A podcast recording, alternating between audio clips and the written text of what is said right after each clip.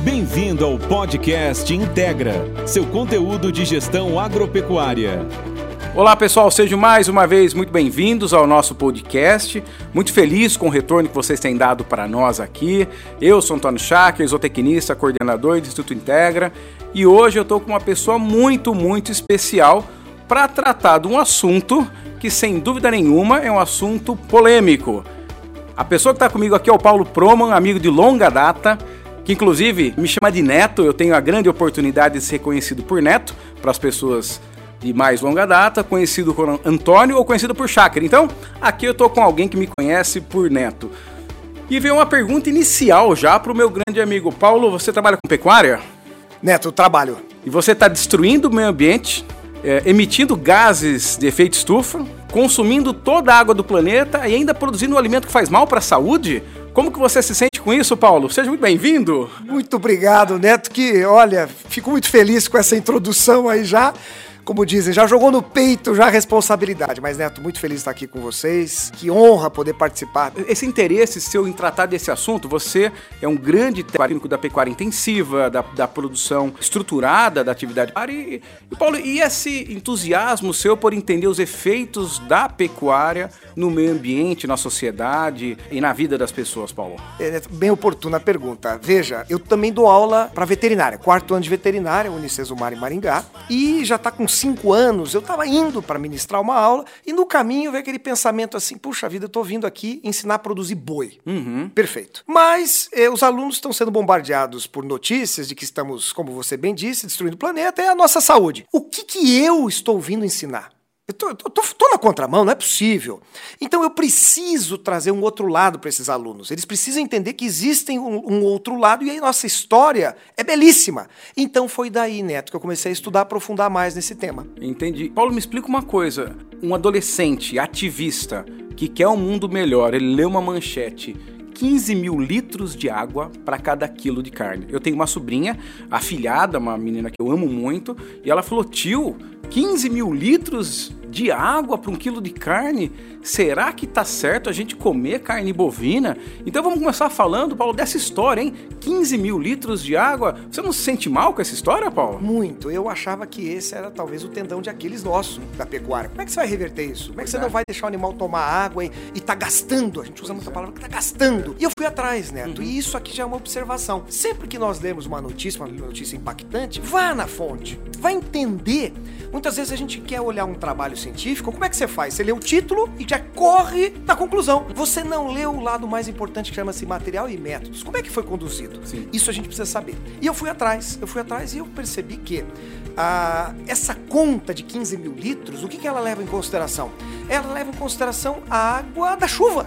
Da a água da chuva está incluído aí. Ah, como assim? Então, É. a água da chuva tá nessa conta? Ela está nessa conta. Então, se, não, se tivesse boi ali, se eu não tivesse, não choveria. Exatamente, eu fico pensando na Amazônia, chove muito na Amazônia. Nossa, Exatamente. a Amazônia consome muita água do planeta. Não, então aí, aí começam aquelas meias verdades, alguém começa a explorar esse lado que nós não conseguimos mostrar de fato o que acontece com um número desse. Por exemplo, a pecuária mundial, mundial, ela vai. A água que vem da chuva, que é conhecida como água verde, ela é 93% desse número. 93%. A água da pecuária brasileira é 98%. Nossa. Então 98% nós estamos dizendo que a água vem da chuva. Então se você tirar isso, você ainda tem al- alguns míseros percentuais que seriam a água de usado de rios, né? Sim. E a água cinza, que aí sim é aquela água usada, por exemplo, num frigorífico. Entendi. Que é o mínimo, é zero alguma coisa por cento. Entendi. Então veja, não, não nos contaram a história completa. Entendi. Então, quando você para e vê, pera lá, mas é água da chuva, aquela água que vai voltar para o ciclo, que vai evaporar, vai chover, é essa água. Então, muitos dizem, a pecuária usa água, as cidades gastam água. Porque o teor de água cinza de uma cidade é muito maior. Quando a gente dá uma descarga, quando a gente abre uma torneira, quando a gente lava uma louça, é diferente do que acontece no campo. Entendi, entendi. Então, de alguma forma, ah, nós precisamos avaliar que realmente não tem nada disso. E por que será que as pessoas divulgaram esse número? Na tua opinião, é maldade? É falta de informação? O que, que será que fez com que alguém utilizasse o volume de chuva para calcular os litros de água por quilo de carne? E veja, Neto, é uma metodologia e ela não está errada. O que está errado é a forma como foi nos apresentado. Que ninguém fez essa ressalva, pessoal. São 15 mil litros, mas desse, 14 mil e alguma coisa é da chuva, vai voltar, não foi, não se perdeu, porque a gente tem a sensação do quê? Eu perdi 15 mil litros? Não, não, 14 mil estão voltando pro sistema, não perdeu nada. Então faltou alguém contar a história toda. E a gente vai vendo, Neto, nessa nossa. Que você pega. E aqui eu já queria começar a dizer o seguinte, sabe, meu amigo? Quando a gente entra numa, numa, num debate desse, eu gosto sempre de trazer a palavra respeito. Porque alguns vegetarianos, Sim. veganos vão estar Sim. escutando e eu prometo, nesses Aham. nossos minutos que estaremos juntos, eu não vou magoar ninguém. Porque, primeiro, eu respeito. Se eles têm essa decisão de não comer carne, respeita-se, ponto final.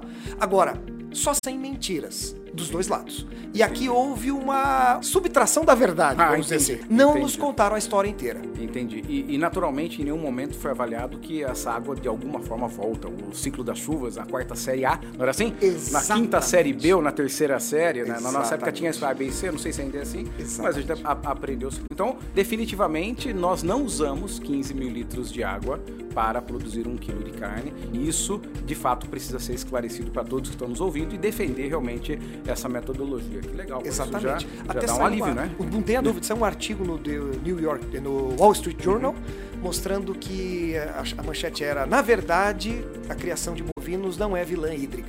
Opa, que beleza! Então eles ali trazendo que de fato começaram a mostrar para um público leigo, Sim. né, que não é bem essa a história. Nós de fato estamos preservando, quando você para para pensar, preservando e não gastando um volume desse dado. Entendi. Então, o que você coloca para nós, Paulo, assim, já inicia uma, uma, uma discussão que basicamente é o seguinte: se a pessoa não quiser comer carne, tudo bem, naturalmente, mas se ela não está comendo carne porque a carne destrói o meio ambiente, consome muita água, então ela tem uma opção aí de ir pro churrasquinho, porque de fato é uma outra, uma, é uma outra, há uma outra verdade definitiva que não são os 15 mil litros. Mas aí tem uma outra que eu gosto muito da gente debater aqui, que já começa até no termo com alguns equívocos, me parece, o pum da vaca. O que, que você pode dizer? Então significa que o pum da vaca ele está acabando com a camada de ozônio, por isso a gente está derretendo as geleiras e por isso tá, tem muito calor ou muito frio. E aí? Ah, tudo bem que a água não está consumindo, como você já colocou, mas e a emissão de gás efeito estufa através do pum da vaca, hein, Paulo? É, esse é outro ponto É. importantíssimo, né? Nós temos tempo que contar o ao outro lado da história, né? Então, é, na verdade, não seria o pum, seria o arroto, né? Já começa aí Já a questão. começa por aí. É, começa por aí.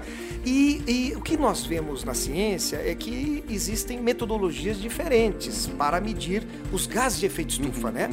E não há um consenso do meio científico. Isso já é importante nós dizermos de início. Uhum. É, lá atrás, Neto, o painel de mudanças climáticas dizia que os bovinos eram responsáveis, ou os animais de produção eram responsáveis por 18% do gás de efeito estufa. É um número muito alto, né? Isso, esse número foi muito contestado por pesquisadores que disseram, olha, vocês não estão comparando da maneira ide- é, exata as outras áreas que também estão emitindo gás de efeito estufa. E, alguns anos depois, houve uh, novas novos cálculos e se chegou em 14,5%. Opa, já baixou, mas mesmo assim, pesquisadores americanos dizem que nos Estados Unidos a, a produção de animais é responsável por 4%. Então não é 18, não Nem é 14, é 4. E os bovinos de corte é responsável por metade disso, 2%. Entendi. Então você veja a diferença do que nós estamos falando agora. Né? E, e- e o que, que eles atribuem isso? Eles atribuem que, quando foi feito essas contas, nos bovinos foi feito o ciclo in- inteiro da vida deles. Por exemplo, o meio de transporte, não. O meio de transporte, eles só calcularam o que um carro, por exemplo, emite. E não o que foi gasto para produzir o carro, para tirar aquele combustível do subsolo, para a manipulação daquele combustível Entendi, e até o entendi. descarte do carro. Entendi. Então são comparações, como os pesquisadores dizem, é laranja com banana, não Entendi. estamos comparando as mesmas coisas, né? Entendi. Entendi. Então, não, de fato, não, não são 18, mas e o, e o tema que muitas vezes não se considera ou não se considerou o crescimento do capim? Porque a gente aprendeu na zootecnia né, que o que você vê de, vê de capim para cima, você tem de capim para baixo. Né? E no final, sendo uma planta, carbono certamente é muito utilizado nesse ambiente. Então, e esse carbono que foi para a raiz, que foi para a planta, como que fica nessa conta, na conta dessa turma, Paulo? É muito interessante. Alguns pesquisadores dizem que é muito difícil chegar Uhum. nesse valor, então não é levado em consideração. Veja só. Só que é, tem um trabalho de Ou 2018 seja, pelo fato de ser difícil, é ignorado. É por alguns é ignorado. Imagina, tem um trabalho de 2018 conduzido nos Estados Unidos e ali ele mostrava que a produção de animais a pasto, quando você não considera esse efeito de sequestro de carbono pelo pasto, ele é uma conta muito positiva, quer dizer, vai liberar muito carbono Muito. nos animais. Quando você considera o crescimento do pasto bem manejado, Uhum. ela torna-se negativa. Ou seja, todo o carbono liberado foi sequestrado e também sequestrou carbono que não era dos bovinos. Entendi. Ou Você seja, veja o impacto. Uma fazenda produtiva é um aspirador de gás de efeito estufa. Exatamente. Seria, seria. É, o, seria. Que, o que é um problema são aquelas fazendinhas que a gente vê de pasto rapado, né? Exato. Com aquela vaquinha magra, sentindo aquela cerca caindo. A gente sempre brinca, o camarada com a camiseta de eleição de oito anos atrás do, né, do candidato que perdeu, e no final essa fazenda, além de prejudicar o meio ambiente, como você falou, digamos a verdade, já quebrou o dono dela. Exatamente, Não é? Essa fazenda, sem dúvida nenhuma, já não ganha dinheiro. Então, esse- Exatamente. esse cenário de uma pecuária degradada é um cenário que é verdadeiro para esse tipo de análise. Porém, essa pecuária moderna, essa pecuária rentável, sem dúvida nenhuma, é um aspirador de gás efeito estufa. Olha Exatamente. só ah, que interessante. Então, nós temos que defender isso, né? Defender isso e também a ciência, Neto, porque hoje estamos usando aditivos que estão melhorando ainda mais. Então existem aditivos, por exemplo, eu vou dar um muito promissor, que a Universidade de Davis, na Califórnia, pesquisou alga marinha. Alga marinha. A alga marinha mostrou que ela pode reduzir em 82% a Caraca. emissão de metano. Cara, Neto, olha o que nós estamos falando. Se nós já estamos aqui duvidando dos números, dizendo que a gente sequestra mais, imagina você usar algo que vai minimizar em 82% a emissão. Quer dizer, acabou a conversa. acabou a conversa. Acabou a conversa.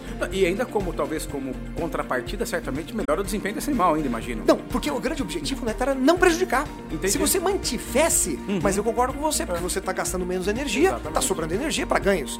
Veja como é, assim, alvissareiro que nós estamos olhando aí em termos de ciência. Outro tem um carvão ativado, testado na Austrália, que também reduziu entre 10% e 20%. Tem uma vacina sendo testada hoje na É. Nova Zelândia, também reduzindo, porque ela combate as bactérias que produzem o metano. Então tem muita coisa boa no forno que nós vamos assistir para os próximos Entendi. anos. As notícias são muito boas. Olha que legal, que legal. Agora, Paulo, bom, muito bem. Então, o tema da água já ficou claro, o tema da emissão de gás de efeito estufa também. né? É, e como você muito bem colocou, não vamos ser- ler o título apenas e a conclusão, vamos ler todo o material e métodos. Mas esse um ponto aqui que talvez seja um ponto que sempre desperta atenção para nós, Paulo, que tem a ver com o consumo de carne, sobre ah, o elemento assim da, da carne fazer mal para a saúde, o excesso de carne, que a pessoa. E como nós falamos, talvez a pessoa ah, ela tomar uma decisão de não consumir ah, um alimento que vem do abate animal, é legítimo, a gente reconhece. né? Ela não gostar do gosto, muito bem, a gente reconhece, nem todo mundo gosta de tudo. né? Ah, agora, ela não pode dizer que ela deixa de consumir porque essa carne prejudica o ambiente, porque isso naturalmente não é ah, verdade.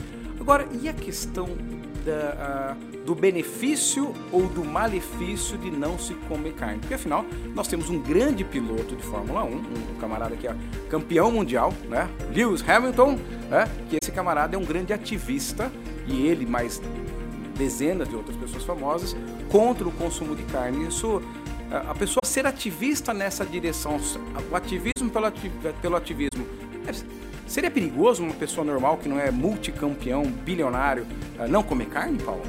é, Neto, é muito perigoso. Vamos, vamos, vamos ser bem sinceros, né? É, esse é outro tema muito delicado. né? Ah, hoje nós ficamos muito felizes de ver que a ciência está desfazendo alguns pontos é, equivocados lá de, de, de- de, é, dezenas de anos atrás, que a pesquisa antiga nos trouxe como verdade absoluta. E, e- então nesse sentido é, nós temos que ver o contexto, né? Quem sou eu perante o Lewis Hamilton, né? Com todo o aparato que ele tem ao redor, Uhum. né? Então o que nós vemos, por, eu vou dar um exemplo bem claro. Hoje existem vários YouTubers famosos que são é, pregam o veganismo. Sim. Com todo respeito a eles, eles estão certos. Se eles acreditam naquilo, perfeito. E se você buscar no Google agora, você vai ver que vários deles tiveram que desistir da dieta vegana. Entendi. Porque estavam com sérios problemas de saúde. Entendi. Tem uma vegana muito conhecida, é, é, me fugiu o nome dela agora, tinha mais de 2 milhões de seguidores, Uhum. e ela foi flagrada comendo peixe no restaurante. Bateram foto e falaram, ué, que Você que não é isso? vegana? Você não é vegana? Tá comendo. Ah, eu fui obrigada, porque eu estava aí há dois anos, situações, situação de saúde péssima, meu médico disse, ou você come produtos de origem animal, ou você vai ter problemas mais sérios. Entendi. Então isso tem acontecido, né? A gente tem vários exemplos. Nós temos livros Uhum. de ex-veganos, ex-vegetarianos. Que aquela pessoa não se enquadrou naquele tipo de dieta. Entendi. Então é muito é, perigoso, eu falo isso. A gente está vendo hoje, tá legal, eu sou É. vegano, bacana. Uhum. Como é que você vai ser daqui 10, 15, 20 anos? Como é que vai ser sua saúde? Será que você vai se adaptar a isso? Então essa forçação de barra é que nos incomoda. Entende? E, e é uma reflexão que eu sempre faço, Paulo. As novas gerações são gerações ah, muito interessantes. Eu sou fã dos mais novos, vejo que são gerações que têm propósitos muito bem definidos, são pessoas que têm muitas bandeiras. A, a nova geração não deixa a bandeira no chão. Ele escolhe uma bandeira para defender e o mundo tende a ser melhor com esse, com esse, tipo de gente. Agora, quem escolheu a bandeira do veganismo porque não quer destruir o meio ambiente, precisa estudar um pouco mais. E, e, e, quem acha que faz mal para a saúde, então, tem que ficar um pouco preocupado, que não é, não é bem por aí. Inclusive, parece que tem estudos americanos e estudos alemães, estudos ingleses que falam sobre o efeito da, da ausência de consumo de carne em, em, quadros depressivos, Paulo, é isso? É Você isso comentou algum, uma meta-análise muito bem feita? Muito interessante, o Ah. trabalho de 2020 mostrando isso, Entendi. que havia um impacto naqueles que não consumiam proteína de origem animal em ansiedade, é, depressão e automutilação. Está publicado esse, esse, esse artigo, né? Assim Entendi. como o outro com fraturas Ah. é, de costela, vértebra, vegetarianos e veganos tinham mais fraturas que as pessoas que comiam carne. Então veja, olha o desdobramento disso. E isso me fez pessoalmente algo para ir atrás. Tem um, um livro que eu cito que quem está nos vendo tiver interesse, não deixe de ler. Leitura leve, gostosa, chama-se Gordura Sem Medo. Joga na- no Google aí, Gordura Sem Medo. É maravilhoso, porque ele conta a história. E ele faz uma ponderação que me chamou muita atenção. Como é que você, se, se a carne de fato, ah, e agora, nossa, comer carne, como é que os povos, eh, por exemplo, do Quênia, eh, a tribo Maasai, ela era exclusivamente carnívora. Exclusivamente. né? Ela tinha os vegetais lá, era para os animais. Né? Ela, comia, ela bebia sangue das presas, leite, muito leite, com gordura, não é semi-desnatada, gordura, e carne, principalmente carne gorda. E eles eram magros. Ah, lá fazer muito exercício, beleza? Então tá mostrando. eh, Mas não é questão de exercício, é questão de comer carne. Entendi. Se eles só comem carne, como é que eles têm uma saúde de ferro com baixíssimo nível de doenças crônicas? Mas não só o povo Maasai. Como é que você eh, fala sobre os esquimós? Esquimó, a dieta dos esquimós fala, não, isso não vai viver 10 anos. Entendi. Longevos. Como é que você, os nativos americanos, ó, estamos falando de Ah, três, hein? sim. Os nativos americanos comiam carne de búfalo, de caça, e foram, foram, foram fazer uma pesquisa com os, os- os nativos americanos e viram que eles tinham o maior índice de centenários na população, muito mais alto que o homem branco. Então você Nossa. veja como é que pode explicar. Pera lá, a carne não pode fazer mal. Se esses povos prosperaram com uma saúde de ferro, comendo Uhum. exclusivamente, praticamente, exclusivamente carne vermelha, não, então tem alguma coisa errada nessa Uhum. Entendi. conversa. Né? Aí faz, faz- nos faz pensar, né? Inclusive, falando, pensar durante o almoço, muito legal, almoçamos junto hoje, ah, você comentou que existe uma tendência dos alimentos ultraprocessados ficarem mais baratos. É isso. E aí, definitivamente, a gente vai ter problemas gravíssimos, não é isso? Não tenha dúvida. Imagina, você veja, você pega um ultraprocessado, que ele é fácil, você só abre o pacote e come, quer dizer, fácil. Ele é gostoso Aham. demais. Opa, uma bolachinha Mas- recheada, é isso? E, ah, que daquela. Ô, É. você tá brincando? É. Tem, tem é, aquela combinação de salgado com doce, que às vezes você, você acha que é só doce, mas tem o salgado Uhum. Ali pra te fidelizar no consumo, Aham. né? Farinhas, enfim. Uhum. É, é, imagina, mais gostoso, mais prático e mais barato. Acabou. Vai ser um problema. As pessoas, eh, vai ser um problema. O que, que nós vamos ver? Os o nível de obesidade, nível de diabetes. No- e- e- e- é- é- esse é o lado triste da coisa, né? Estamos deixando de comer alimentos de verdade. Entendi. E Paulo, o que nós falamos um pouco antes também, que a gente tem esse bate-papo aqui, é um podcast que muitos colegas ouvem e comentam, e talvez a gente esteja falando para pessoas que pensam de certa forma parecido conosco. O que, que nós poderíamos fazer, ou como nós poderíamos fazer chegar isso às pessoas? A questão é que nós não estamos defendendo necessariamente a- o consumo de carne, mas você está leitando que a, a pessoa leia, né? a- Leia o trabalho inteiro, ou se, se preocupe com tudo isso. Nesse momento, você teria um recado a que você gostaria de dar para os nossos ouvintes quanto à verdade a ser defendida? Legal, Neto. Veja, é, que- nós não queremos ser enganados, Uhum. de maneira nenhuma. Né? Puxa, conversando aqui, isso aqui está gravado, que as Aham. pessoas vão ouvir. Claro. né? Nós não temos. Né? Então veja, nós temos que buscar um pouco mais. Não aceitar a notícia pura como ela vem. Vai atrás.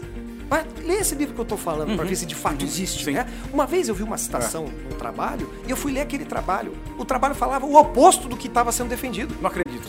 Por quê? Porque as pessoas não vão a fundo. Entendi. Não tem tempo, não tem interesse. Então nós que estamos aqui discutindo, vá um pouco mais a fundo, veja porque é a nossa vida, a vida dos nossos familiares. né? Então quando você bem disse, ó, então a questão ambiental pode descartar. O boi não é mais vilão. Inclusive ele pode tornar-se herói. Exatamente. né? Aham. Na questão de, de- de nossa saúde, nós estamos vendo que também essa história foi muito mal contada. Por que, que povos prosperaram assim? Por que, que hoje a dieta low carb é tão defendida por pessoas extremamente afiadas. Sim, sim. Como que essas pessoas estão sendo enganadas? Exatamente. Pera lá, o que está acontecendo? Então, o que, que eu diria? Veja, tem uma história, tem uma outra história sendo posta aqui. né? Nós não temos aquele ativismo, e aqui de novo eu falo com todo respeito a quem não come carne. Todo respeito mesmo, não é balela. Mas aí o meu respeito começa a ser restringido para as pessoas que usam meias verdades e mentiras. Entendi. Aí daí a, a conversa é diferente. Eu vou dar só mais um exemplo aqui, né, com relação à saúde, né? Ah, quando vem com essa questão de não, come, tira carne, põe brócolis, põe. né? Inclusive, faço um adendo aqui. Nós que comemos carne, adoramos também brócolis, Com espinafre. certeza. Nós não somos os radicais, nós Sem gostamos, do, né? É, Por verdade, favor, né? é verdade. Muitos dizem pra gente começar a cortar mais o carboidrato, não é mesmo? Mas vamos lá.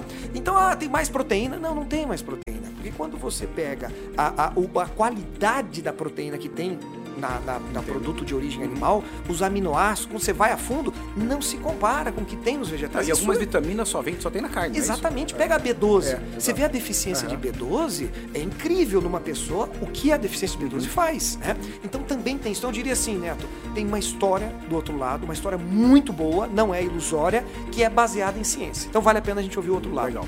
Agora, Paulo, aproveitando você, e não ia perder essa chance aqui, um grande conhecedor de pecuária, uma das pessoas que eu mais admiro sobre os processos técnicos, ah, tem um aspecto que a gente não tratou ainda, Paulo, que é o seguinte: ah, bom, a população crescendo, ah, o Brasil vai ter que alimentar esse povo, a gente vai ter que derrubar a árvore, aquela história toda, porque tem que abrir mais mata tal. E naturalmente, quando eu tive a oportunidade de conhecer os projetos que você, como, como, como líder, faz o trabalho técnico, ah, enquanto nós temos um país que produz 4 ou 5 ovos por hectare, muito boas fazendas com 20 ovos por hectare, e de, repente cai em cima da minha mesa um número 200, eu falo, não, não pode ser.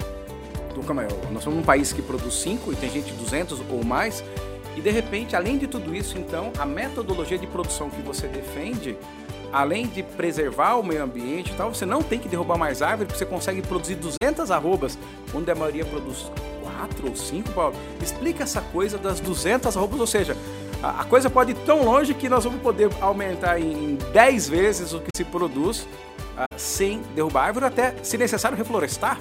É isso? Assim, então tem jeito de não precisar mais derrubar árvore para triplicar, ou quintuplicar, ou, ou como que fala, oito vezes? Ou quintuplicar, não sei nem sei como fala aí, a produção de carne. Então, conta um pouco esse processo eh, técnico né, ah, da produção intensiva de pecuária, Paulo.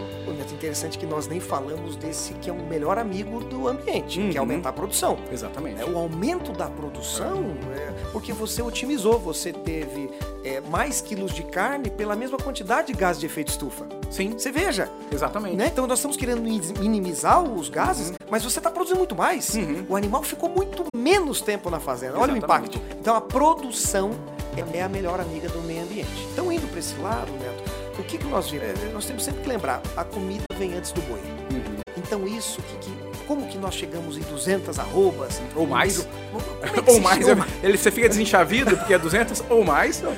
Como é que você chega? Então, Neto, assim, aí você entra, são várias frentes, né? Você, é aquela velha massa, ah, o bom pecuarista ele tem que ser um bom agricultor. Isso é verdade, isso é verdade, tem que quebrar alguns paradigmas, né? Então é produzir a comida para o animal, é sempre olhando custo-benefício, não é produzir por produzir, isso é muito importante dizermos, né? É produzir para de fato termos um melhor resultado. Sim. Sustentabilidade está na parte econômica de quem a- a- está explorando, nenhuma. né? Senão não há Afinal, eu prefiro ganhar 5 mil reais por hectare do que ganhar 500, né? Ou ganhar 10 mil, né? Pô, quem Ou, sabe, é, quem né? sabe? É, bem- E, na verdade, já, já temos casos desse. Então, no final, a produtividade é essa. E, e- e, Paulo, e aproveitando para não perder essa deixa ah, de aumento de produtividade, você tem uma... uma ah, uma adesão e um desenvolvimento técnico muito grande nos processos de recria confinada. O que eu adorei é que você não chamou mais sequestro, né? A gente, a gente quer defender algumas mudanças em nome, né? Sequestro, sequestro é péssimo. Capataz, ai filho, você deu.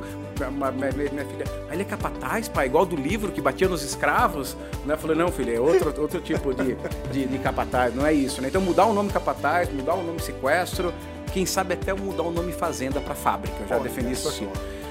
Mas conta um pouco, Paulo, eu não perder a chance de você falar um pouco sobre esse processo intensivo de produção e principalmente a recria confinada, que você é um grande estudioso e você desenvolveu um método muito interessante né, e muito eficaz da recria confinada. Ô, Neto, e, e pegando carona exatamente Uhum. nessa produtividade mais elevada, esse é o método que vai nos ajudar a chegar lá. Entendi. né? Entendi. Então, e não há uma rivalidade com a produção a pasto. Isso tem que Entendo. ser sempre dito. Entendo. Né? Porque às vezes as pessoas, ah, mas é muito coxo. Não, não é muito coxo. É usar o coxo na hora certa. Entendi. Né? Entendi. E também não é usar aquele coxo que a gente está acostumado a ver, é, aquele adensamento de animais. Não, Uhum, já é um uhum. adensamento menor, os animais Entendi. com uma área um pouco mais aberta, Entendi, né? Então entendi. tudo isso contempla, até mesmo bem-estar animal é contemplado nesse sentido, né? E, e o mais legal que é uma roupa barata. Isso, a gente adora essa parte, hein, Paulo? Exatamente. Enquanto a turma tá gastando 17, 18 reais cabeça dia, você gasta uma fração disso nesse método, né? Exatamente, né? Tá até isso.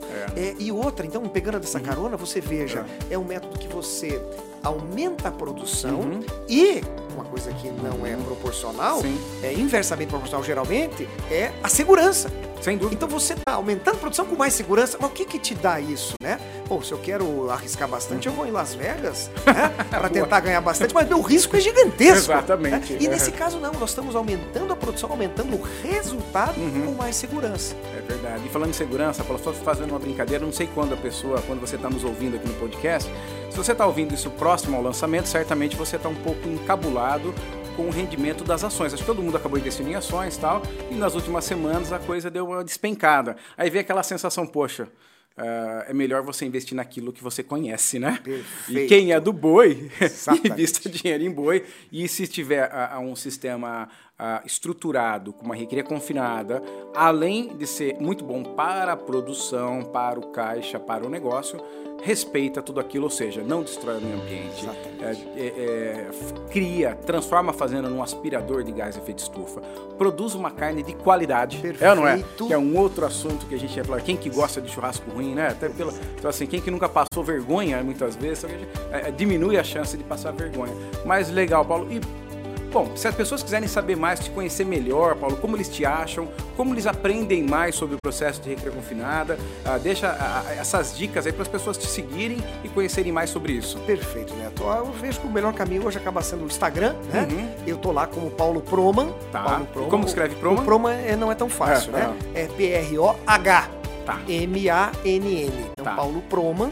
E a, a recria intensiva no coxo tá como recria intensiva de coxo. Ah, isso é fácil. Esse tá fácil. Recria né? intensiva no Recria coxo. intensiva de coxo. Lá É. na- no Instagram também vai ser um prazer atender quem tá nos ouvindo agora. Ah, que legal, Paulo. Bom, ah, queria te agradecer, amigo, por esse papo maravilhoso. A gente teria assunto para falar aqui muito mais tempo, mas ah, a, a grande mensagem é que, ah, que nós ah, não, não fiquemos na superficialidade, que a gente aprofunde ah, esse conceito. E você que está nos ouvindo aqui, compartilhe esse podcast com alguém que não é do agro. Né? A gente brinca, não adianta pregar para convertidos, porque nós queremos defender a atividade pecuária com verdade, né? E sem negacionismo, é ou não é? Exatamente. O cara com fazenda degradada tá jogando contra a gente e eu, eu sempre coloco, né, Paulo? Você vê a- a- muitas vezes aquela coisa, ah, está, está se desmatando e quando você vê quem está desmatando é, é invasor, é poceiro, porque o dono da fazenda, se ele tiver desmatamento ilegal, ele não consegue nem vender o gado dele, ele não consegue tomar financiamento em banco. Aí depois sai na televisão, não, porque ah, se desmatou, aumentou o desmatamento equivalente a X campos de futebol. Exatamente. A área de mata do Brasil, se você olhar para o mapa da Europa, ela vai ali da divisa, praticamente de Portugal até a divisa com a Rússia. É brincadeira. né? Então, assim, então o cara desmatou 10 campos de futebol, nós estamos falando equivalente à área de uma cidade, nós estamos falando um continente. Então, por isso que dificilmente eles falam em números absolutos ou relações sobre a mata. Aumentou de 5%, 10% do, do que desmatou na outra. Então, assim, quando é sobre pouco, é sempre. Não significa que a gente quer desmatar, não é isso, pessoal.